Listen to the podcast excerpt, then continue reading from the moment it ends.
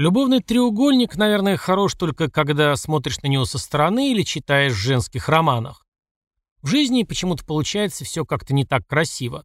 Чаще даже наоборот. Эти геометрические фигуры вожделения приносят гораздо больше душевных страданий, чем мимолетного удовольствия от томительного ожидания проявлений запретной страсти. И одна из таких историй сегодня на Crime Cast.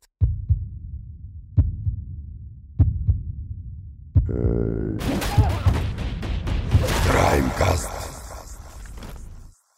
Всем добрейшего денечка, меня все еще зовут Евгений, и под ником «Пожилой ксеноморф» я озвучиваю всякое, от аудиокниг до разного видеоконтента. Если вдруг вам станет это интересно, все новости об этом можно найти в моей группе ВКонтакте. Эрика Фриман начала встречаться со своим одноклассником Педро Браво еще в средней школе, когда оба жили в солнечном Майами. Сначала ее тянуло к нему, он казался веселым парнем, смешил ее, им было вместе приятно проводить время. Довольно долгое время молодые люди находили какие-то общие интересы. Но позже, когда они уже стали старшеклассниками, Эрике захотелось сделать перерыв в их затянувшихся, на ее взгляд, отношениях. Трудно сейчас сказать, что тогда послужило причиной, но инициатором расставания выступила именно она. Педро очень болезненно воспринял это сообщение. Долгое время парень выглядел жутко расстроенным, всячески старался уговорить Эрику изменить свое решение. «Мне кажется, если мы расстанемся, произойдет что-то плохое», — сказал парень однажды.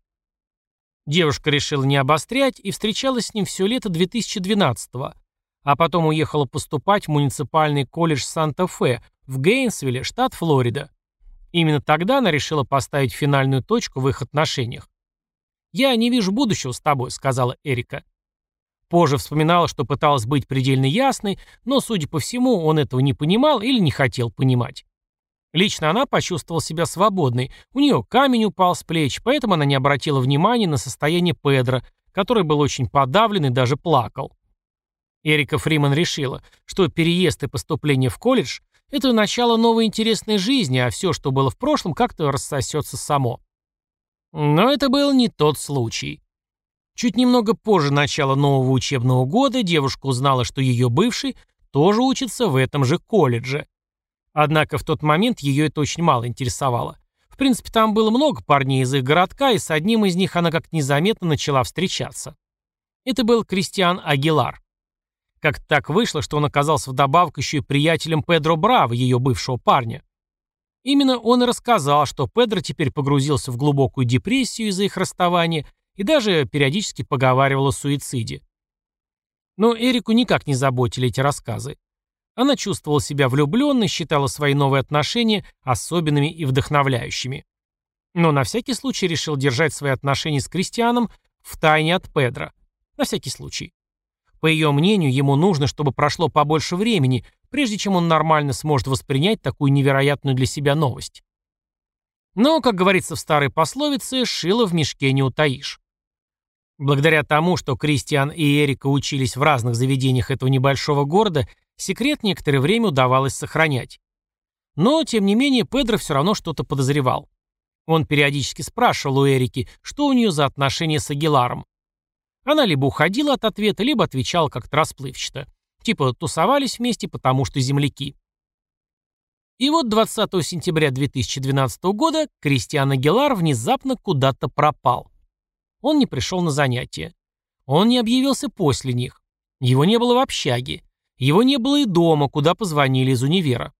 На следующий день розысками уже занялась полиция. Они не просто искали на местности, они еще и пытались выяснить причинно-следственные связи этого события.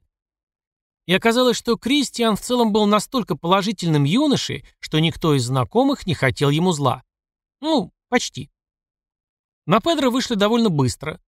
Уже 24 сентября он был задержан по подозрению, а уже 28 сентября ему было предъявлено обвинение в убийстве Кристиана Агилара, хотя тело его найдено еще не было. Оказалось, что Педро и Кристиан встречались прямо перед его внезапным исчезновением. Было установлено, что Браво позвонил Агилару и пригласил его поговорить о жизни своем грустном настроении и заодно поехать в супермаркет Walmart для покупки бодрых видеоигр. Кристиан отправился на это рандеву и не вернулся с него. Обеспокоенная Эрика Фриман, знавшая от своего друга об этом свидании, начала к вечеру пытаться дозвониться до обоих парней, набирала номера до утра, но никто не отвечал на вызов. Потом Педро ответил, и на вопрос, где Кристиан, он просто сказал, «О, ты знаешь Эрика, я его подвозил, но мы поссорились», — рассказывает девушка. Когда Эрика не смогла найти Агилара, она заставила Педро пойти с ней, чтобы сообщить о его пропаже в полицию. Она сказала, что верит рассказу своего бывшего о том, что они с Агиларом поссорились, и Педро где-то его оставил. Но, возможно, думала Эрика, Кристиан где-то заблудился или с ним что-то произошло после их расставания. Но время шло, Агилар так и не вернулся домой, и ее подозрения в отношении своего бывшего начали расти.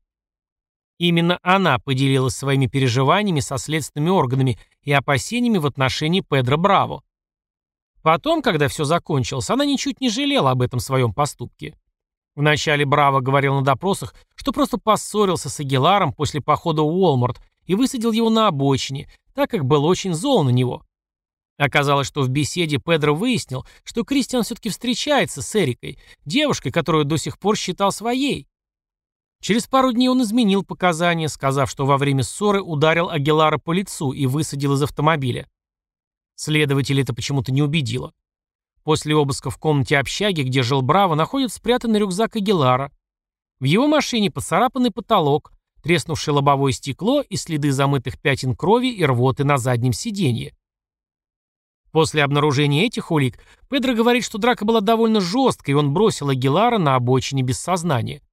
Это было как раз 24 сентября 2012 года и Педро был арестован и обвинен в лишении медицинской помощи жертвы преступления. Дело против Педро постепенно строилось. Следователи выясняли все более подробную информацию о его одержимости Эрикой и тайном желании убрать Кристиана из поля своего зрения. Очень увлекательный по содержанию подробный дневник, найденный в спальне Педро, показал, что Браво узнал об отношениях Кристиана и Эрики еще до 20 сентября. Также он показал, что Педро отчаянно хотел, чтобы Кристин куда-нибудь исчез. А кроме того, нашлись чеки, из которых следует, что Педро купил изоленту и лопату 19 сентября, за день до исчезновения Кристиана. На суде прокурор назовет эту покупку стартовым набором киллера. В этот же период времени при внимательном изучении дневника парня была найдена запись. Алиби. Как найти алиби? После всех этих неожиданных открытий 28 сентября Педро был обвинен в убийстве Кристиана. Свою вину он не признал. Тело Кристиана на данный момент не было найдено. Педро Браво находился в следственном изоляторе вместе с шустрым юношей по имени Анджело, обвиняемым по нескольким пунктам рядовым участником небольшой уличной банды. По его словам, Педро много плакал и смотрел часами в потолок. Постепенно они разговорились. Он просил у Анжелы ручку, чтобы написать последнюю записку родителям, и шнурок, чтобы покончить жизнь самоубийством. Ручку он ему дал, а шнурок Педро где-то все-таки нашел, но повеситься у него не получилось. Шнурок отобрали при обыске и изолировали в одиночку из-за опасений суицида парня. Через некоторое время его вернули обратно, и Браво прямо спросил у Анжела, смогут ли его люди на свободе перепрятать труп.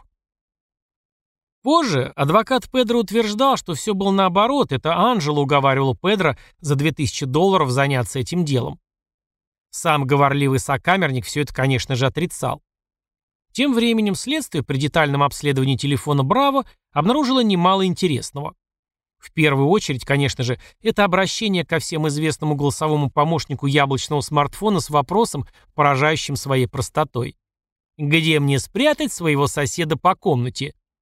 И скрин с ответами. Какое место вы ищете? Болото, водоемы, литейные цеха, свалки? Адвокаты будут на суде убеждать присяжных, что это был просто сохраненный мемасик из Facebook. Но дело в том, что этот запрос и скрин датированы ночью, когда Педро расправлялся со своим соперником.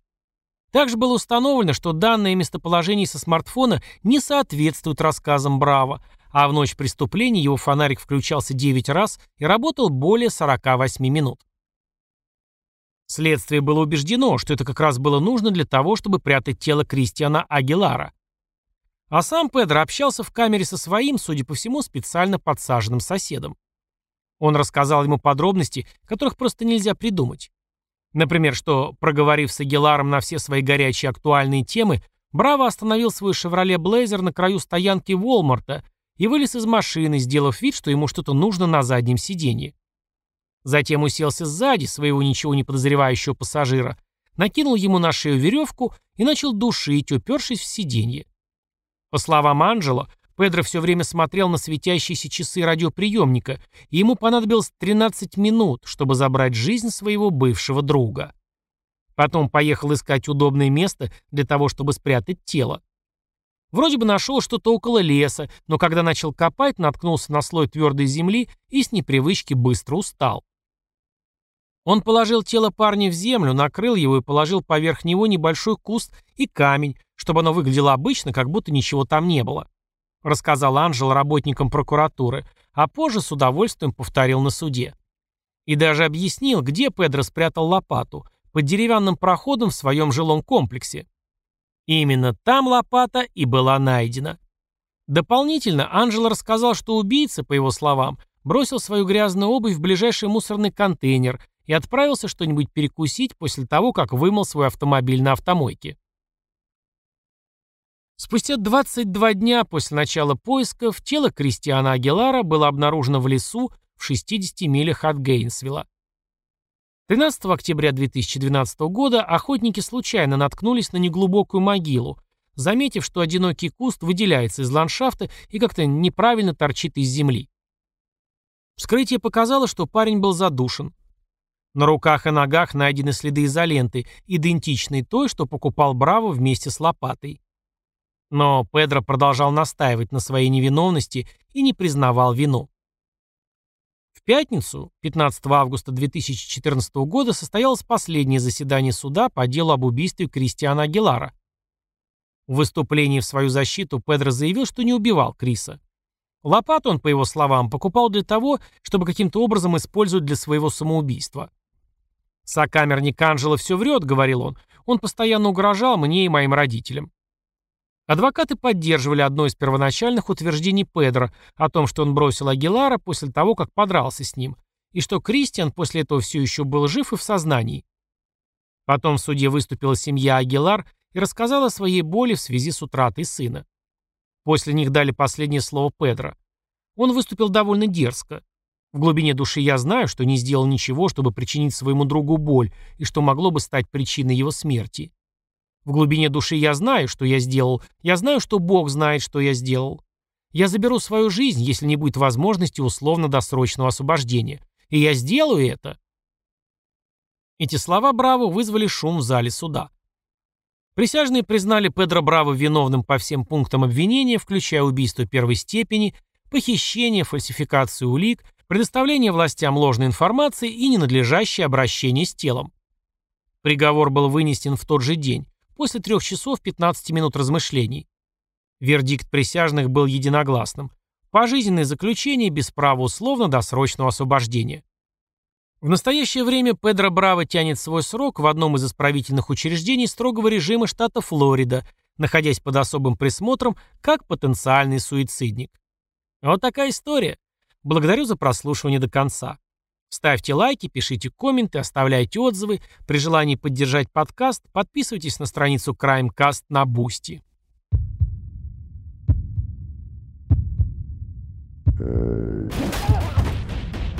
Crimecast.